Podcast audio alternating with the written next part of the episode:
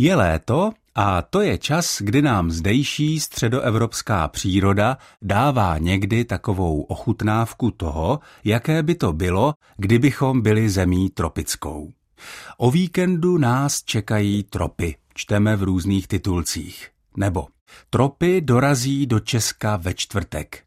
A nebo třeba počasí rozdělí Česko, Morava zažije tropy, celou zemi pak spláchnou bouřky. Konec citací.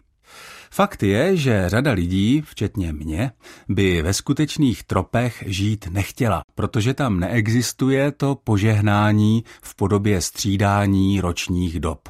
Není tam žádná pořádná zima, žádné jaro, žádný podzim, jen pořád to věčné léto, které ne vždy bývá člověku příznivé a celkově zdravé.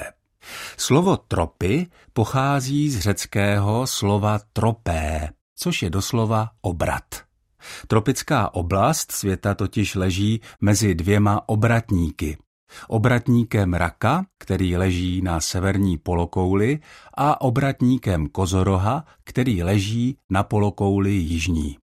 Leží vždycky na 23. stupni a 26. minutě, a to buď severní šířky nebo jižní šířky.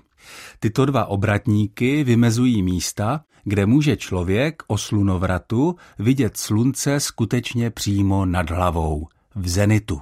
Na tom bližším obratníku, na obratníku raka, tato chvíle nastává o letním slunovratu, který byl letos 21. června. Se slovem tropy ku podivu souvisí slovo trofej, což je nějaké znamení vítězství nebo dokonce kořist. Staří řekové tímto termínem označovali strom ověšený válečnou kořistí v místech, kde byl nepřítel obrácen na útěk. Čili podobně jako u slova tropy, i tady v případě slova trofej máme co dočinění s nějakým obracením. Naopak bez zjevné souvislosti se slovem tropy je sloveso tropit, které je etymologicky dost nejasné.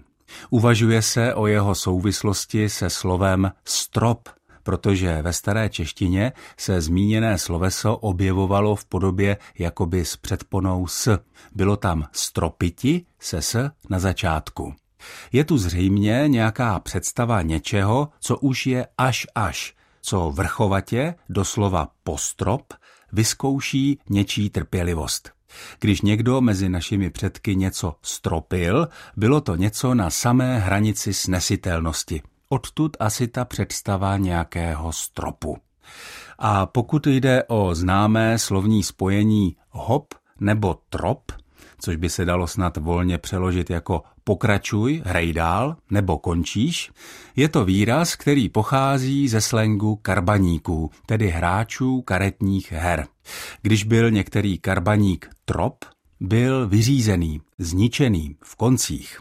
Slovo trop znamenalo ve starší francouzštině, odkud k nám přišlo, totéž co naše hromada nebo spousta.